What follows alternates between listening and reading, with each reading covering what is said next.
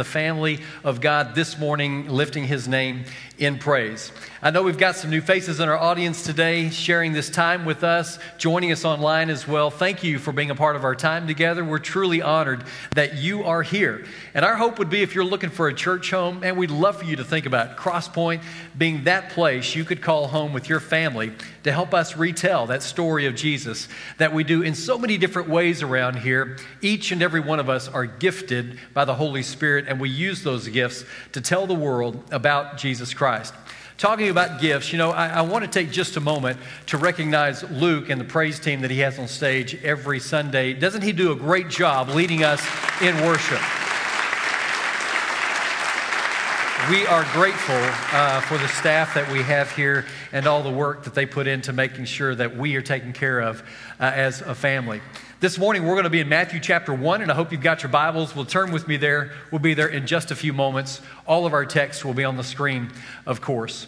Now, my guess is you've got lots of holiday traditions, some Christmases that you've been nostalgic about as you think uh, this time of year about times past. And maybe you think about that moment that you and the family decided to do a, a kind of a one off Christmas and you went to the mountains or you went to the beach or some distant location where you had Christmas together. And that's a very fond memory for you. Maybe for you, it's just that annual trip to grandma's house and uh, you're there. When you walk in the door, you smell all all of that, the cake and the pies and everything else, and you're just glad to be there with family, and that's a very reassuring moment for you. No doubt you've got lots of different memories of your own Christmases past. And for me, I, I, thought of one that we had. We just did this one year on the Hall side of the family where um, the entire extended family, we all drew names and then bought one gift for the person that we drew a name for so we weren't buying lots of other gifts. Now, for a kid who's in elementary school, the wheels really started turning because I thought, okay, I've got one person buying me one gift and they're not buying one for anyone else. This year, it's not going to be underwear and socks. I'm so excited. It's going to be something very different. And sure enough, I couldn't wait till the evening and we gathered around, we opened our gifts, and I remember my uncle had drawn, my, drawn drew, drew, drew, drew my name. And there in front of me is this model airplane one that I could fly myself, and not in the cockpit actually, but from remote control. And it was an exciting moment for me because as a kid, I got super pumped about this gift that was in front of me. Uh, it was at night, so we didn't have time to go out that evening and try it out. But it was one of those planes that had one of those big square batteries, and you kind of sat it down on top of the two prongs, and it took a charge that way. And so we, we charged it, we being my dad and I, we charged it all night long, and we couldn't wait. We got up and had breakfast the next morning, took it out to the driveway, and I got the gears and everything ready to go, the, the, the remote, and sure enough, nothing happened. So I began to look at the remote control. Dad took a look at some things, and we decided that maybe it didn't have enough time to charge or the charge wasn't set properly. So we set it again, and then at lunch, we went back out and tried it again. You know, that plane never flew for me. It was, it was terrible. It was a terrible gift on my end. But you know, my uncle had a different purpose in that gift. And me, the receiver, took it in a totally different way. My guess is you've had gifts like that too. Gifts that you've given and you thought it has this purpose, but the receiver might not have seen it that way or had that experience either. As we take a look 2,000 years ago at this moment that the world celebrates on Christmas Day, the coming of our Savior to earth, as we take a look at the gift of that baby placed in a manger, and it wasn't at all what the world expected in a Messiah. The story is nothing like they had imagined ever in their history that this is the way it would all come about. I mean, you've got a baby boy who is born basically in a barn to a couple of peasants. You've got a pregnant teenage girl who's got a very short engagement period. You've got some crazy story about how she became pregnant, some supernatural event. You've got on the night of the birth, the only visitors that they had were these smelly shepherds that had just come in from the field from their sheep. And they too have a supernatural story to tell about an angelic host and singing and proclamations and the, the task to come in and worship this baby. The story was nothing like the world had ever imagined. And that story we're going to pick up today in Matthew chapter 1, beginning in verse 20. As Joseph considered this, an angel of the Lord appeared to him in a dream. Joseph, son of David, the angel said, Do not be afraid to take Mary as your wife, for the child within her was conceived by the Holy Spirit, and she will have a son, and you are to name him Jesus, for he will save his people from their sins. All of this occurred to fulfill the Lord's message through his prophet Isaiah. Look, the virgin will conceive a child, she will give birth to a son, and they will call him Emmanuel, which means God is with us. So the Son of God leaves heaven and he comes to earth and it's a story, if you grew up in church, if you're clued in at all, you've heard this story a hundred times in your life. And my fear this morning is that you and I will glaze over the idea of Emmanuel, God with us. Over these last few weeks, we've unpacked some of the names of Jesus. And of course, today, the Sunday before Christmas Day, we wanted to, to look at the name Emmanuel and what that means for you and me in our life. How important is it that we have Emmanuel in our life. And so, as we think about it from our own perspectives, this morning I wanted to put together two or three different perspectives that maybe you haven't thought about before. And the first idea is this how is Emmanuel important through God's eyes? You take a look back at verse 23, the text that Matthew puts in from Isaiah. He says, Look, the virgin will conceive a child, she will give birth to a son. They will call him Emmanuel, which means God is with us. Now, know that Isaiah had written those words 700 years before Jesus ever came to earth. And we're reminded in the context of that very name that Emmanuel in Hebrew literally translated as God is with us. But in the reading of this text and the actual happening of the moment, the baby being born, what we're reminded is that we serve a God who keeps his promises.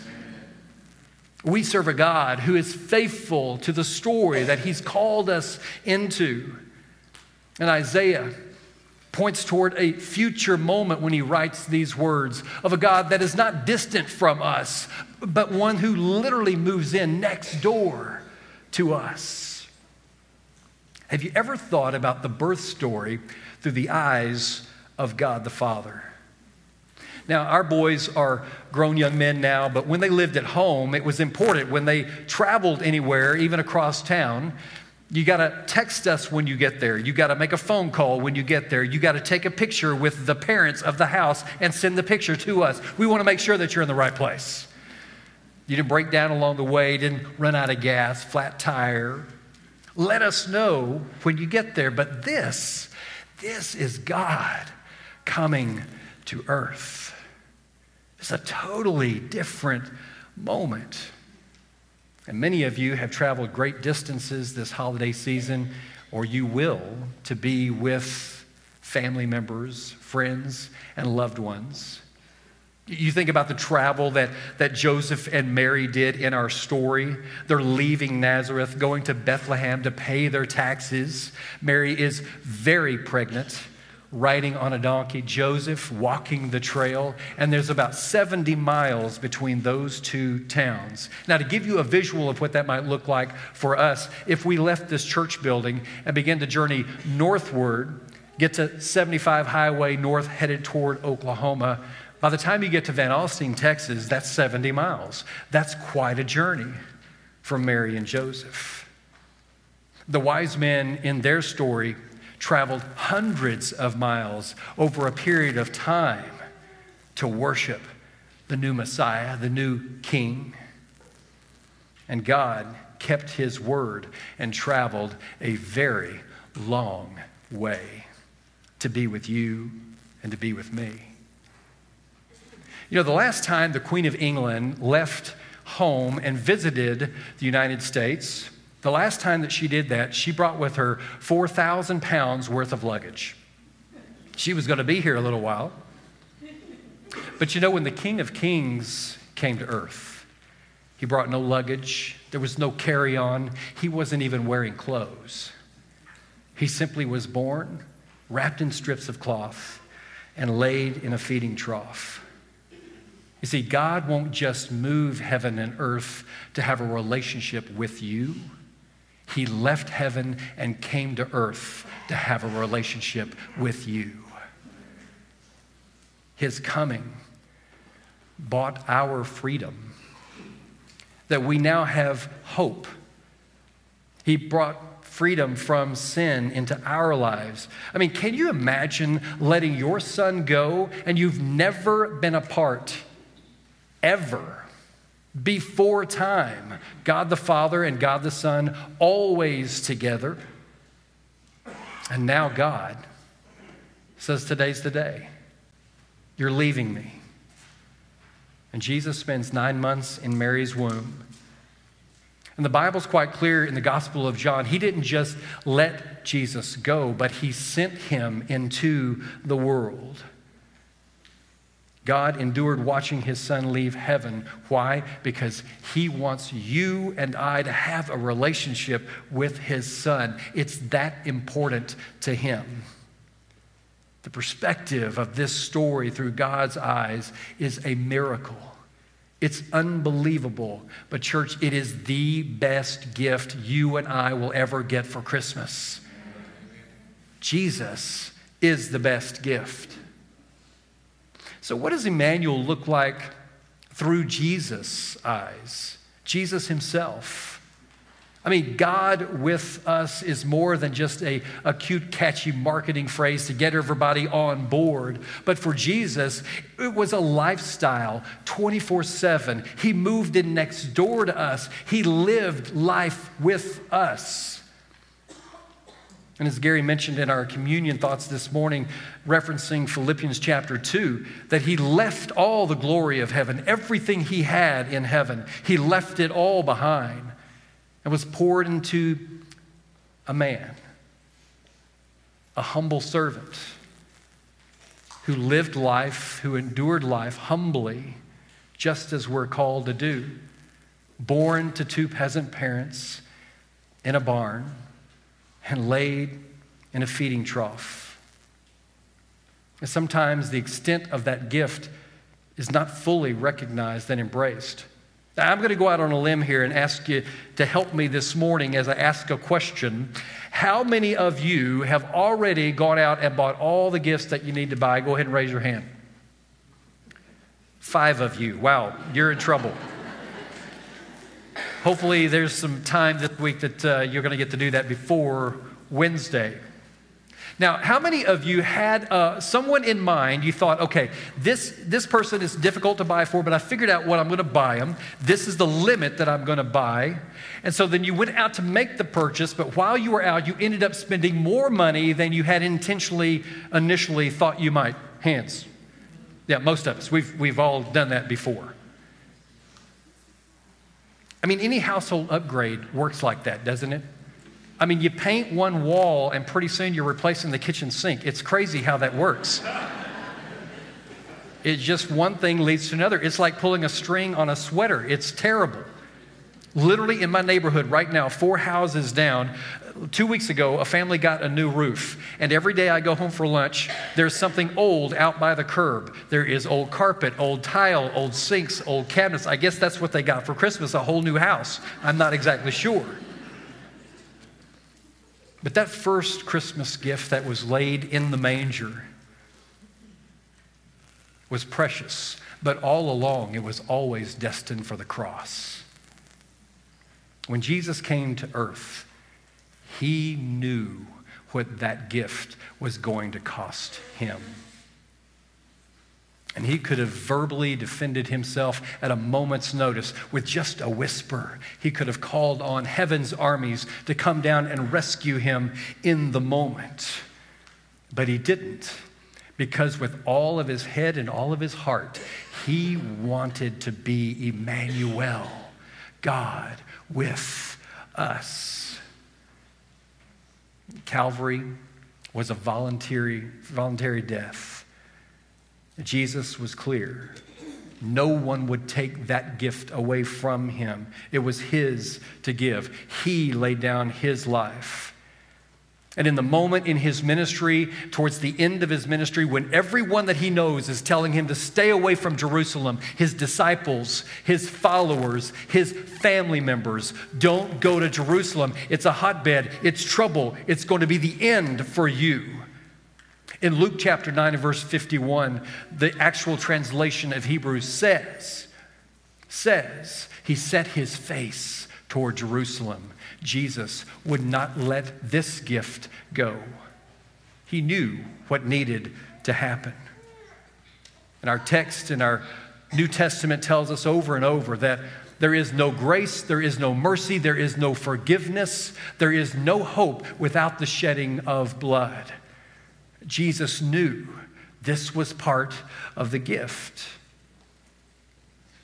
And so, in that last week of his life, with celebration, he enters the capital city of Jerusalem, but by week's end, he will be, he'll be arrested. He'll be spit upon, he will be slapped, he will be beaten. He will be flogged. There will be a crown of thorns pushed into his brow. He will be forced to carry his own instrument of death to Golgotha. He will climb onto that cross voluntarily. He will allow them to hammer nails into his hands and his feet and will be raised and suspended between heaven and earth. This is his gift to us. And in the moment, there will be a thief who will lean out. He's crucified between two thieves. One of those will lean out and he will say to Jesus, I know who you are. Why don't you save us and yourself? But you see, Jesus knows something that the thief does not know. Jesus cannot do both. And so in that moment, he chooses to save you. You go back 33 years from Jesus' life, from that point on the cross. Go back 33 years when the angel is talking to his earthly father, Joseph.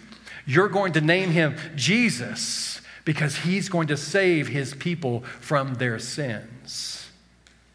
The perspective of the gift through Jesus' eyes is almost unbelievable. But what does Emmanuel mean through our eyes as well. I mean, what does it mean for you and for me that God is with us? Well, it means we have a high priest who knows your life, knows exactly what you're going through, knows the temptation that you experience every single day. We have a high priest in Jesus, Hebrew tells us, that knows who you are. Church, we serve a powerful God, but He's also a very personal God. He knows you by name and He knows the difficult life that you are experiencing.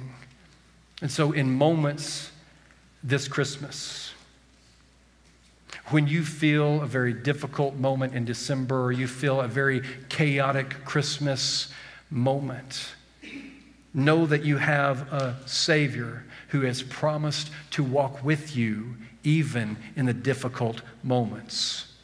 He understands us. He is God with us. And if you believe that story, and I'm saying that I do, the implications are endless for the gift that Jesus wants to give each and every one of us. I mean, it means that God is interested in your life and mine. Jesus came to earth to close the gap between us and our Creator. He closed the distance and He promises to always walk and be with us.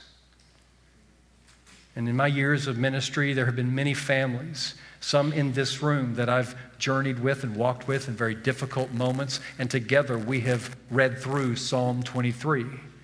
And what's the writer remind us of?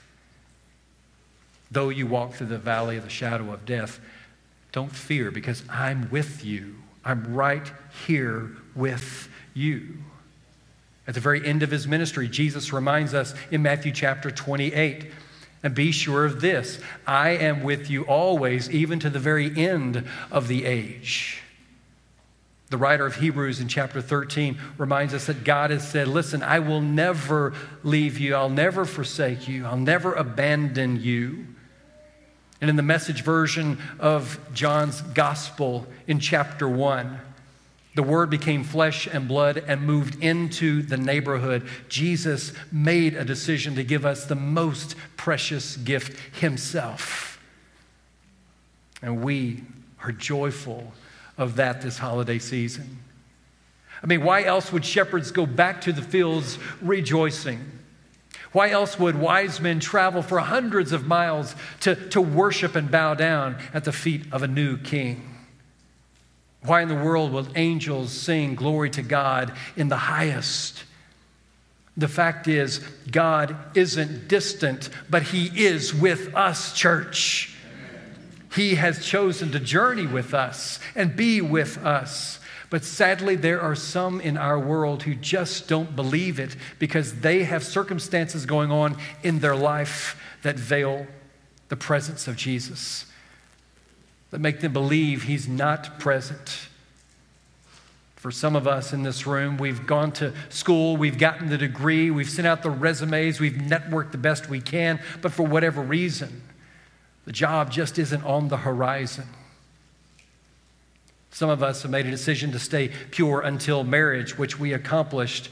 And now we've found Mr. or Mrs. Right, but yet there is still no baby's cry down the hallway, no family on the horizon.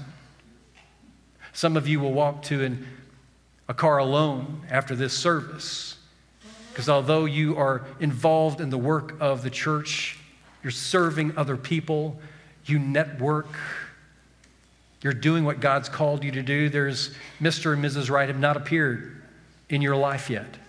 And you're wondering, where is God in my story? For some of us, we carry guilt and shame for past mistakes we have made. And it's kept us from fully embracing a God who desperately wants to be in your life, who loves you beyond measure. We go back to our story with Mary a pregnant teenage girl in a culture and society that will not tolerate that at all. The guilt and the shame that Mary initially must have felt. Remember in Luke 1, though, the angel speaks to Mary and he says, Greeting, favored woman, the Lord is with you. And the Lord is with you as well. I think back and continue to be humbled at early choices in my own life, and yet God still wants to be with me. I think about this congregation moving to this location not too many years ago, and since being here, the death of staff members that we've experienced along the way, but even in, in that moment, God is still with us. You may be in our audience this morning and dealing with a difficult divorce. You're picking up the pieces. You're trying to discover where your friend group is now. How is life going to go on? But understand where you're at in your story, God is still with you. You're searching for that job. You were loyal to that company for years. And they've downsized and they've let you go, and now you start a brand new career. You're not exactly sure financially how you're going to make ends meet, but know that God is with you. You sit in that room with the doctor and they tell you that the cancer has come back. It's going to be a difficult journey, but know that God is with you. Your life matters to our Creator. And how do we know that? Because He sent His Son to this earth. And in doing so, it was the biggest I love you that either one of us could ever experience. That same God that was with Mary some 2,000 years ago, church, is the same God who's with you today. He keeps His word, His promises are true. And Jesus Christ is the best gift that you and I will ever get on any Christmas day. And not only Christmas Day, church, but every day of our life. Jesus came for a reason. God promised in Isaiah to come and dwell with us. He kept his promise, and he will never, ever leave you or me. And so, this morning, as we wrap up our time together in this holiday season, let me encourage you to fully embrace the story of a baby in a manger whose gift did not end at the manger, but whose gift ended with an empty tomb. And because of that, you and I have the greatest life that we could ever have in a risen Savior. It's because of Jesus that you and I have life and have it to the abundant. It's because of Jesus that we have hope. It's because Jesus that we can overcome whatever the world throws at us. And so, church, we rejoice in our Savior, Jesus the Christ. He is the Son of God, but He is also our brother. And He's done so very much for you and for me. And so, as we sing this next song, our shepherds and their wives will be gathered around the wall of this room. And my guess is that, that some of us in this room have some baggage that we've had difficulty letting go of. There are some in this room who can't fully embrace and experience Jesus Christ because you've not given him your burden. And so, as we sing this next song, as we lift our voices in praise, find one of those shepherd couples and let them pray for you and over you. Be reminded that you have been extended grace and mercy and love because of that baby in a manger. Because of Jesus Christ, you and I get to experience the most abundant life anyone could ever hope for. Jesus is our greatest gift. And it's in Jesus that we'll finally be able to do everything that He's called us to do in His Son, Jesus Christ. We'll have power to overcome whatever the world throws at us. And so, church, as a family, let's stand and praise His holy name in this next song. Let's stand together.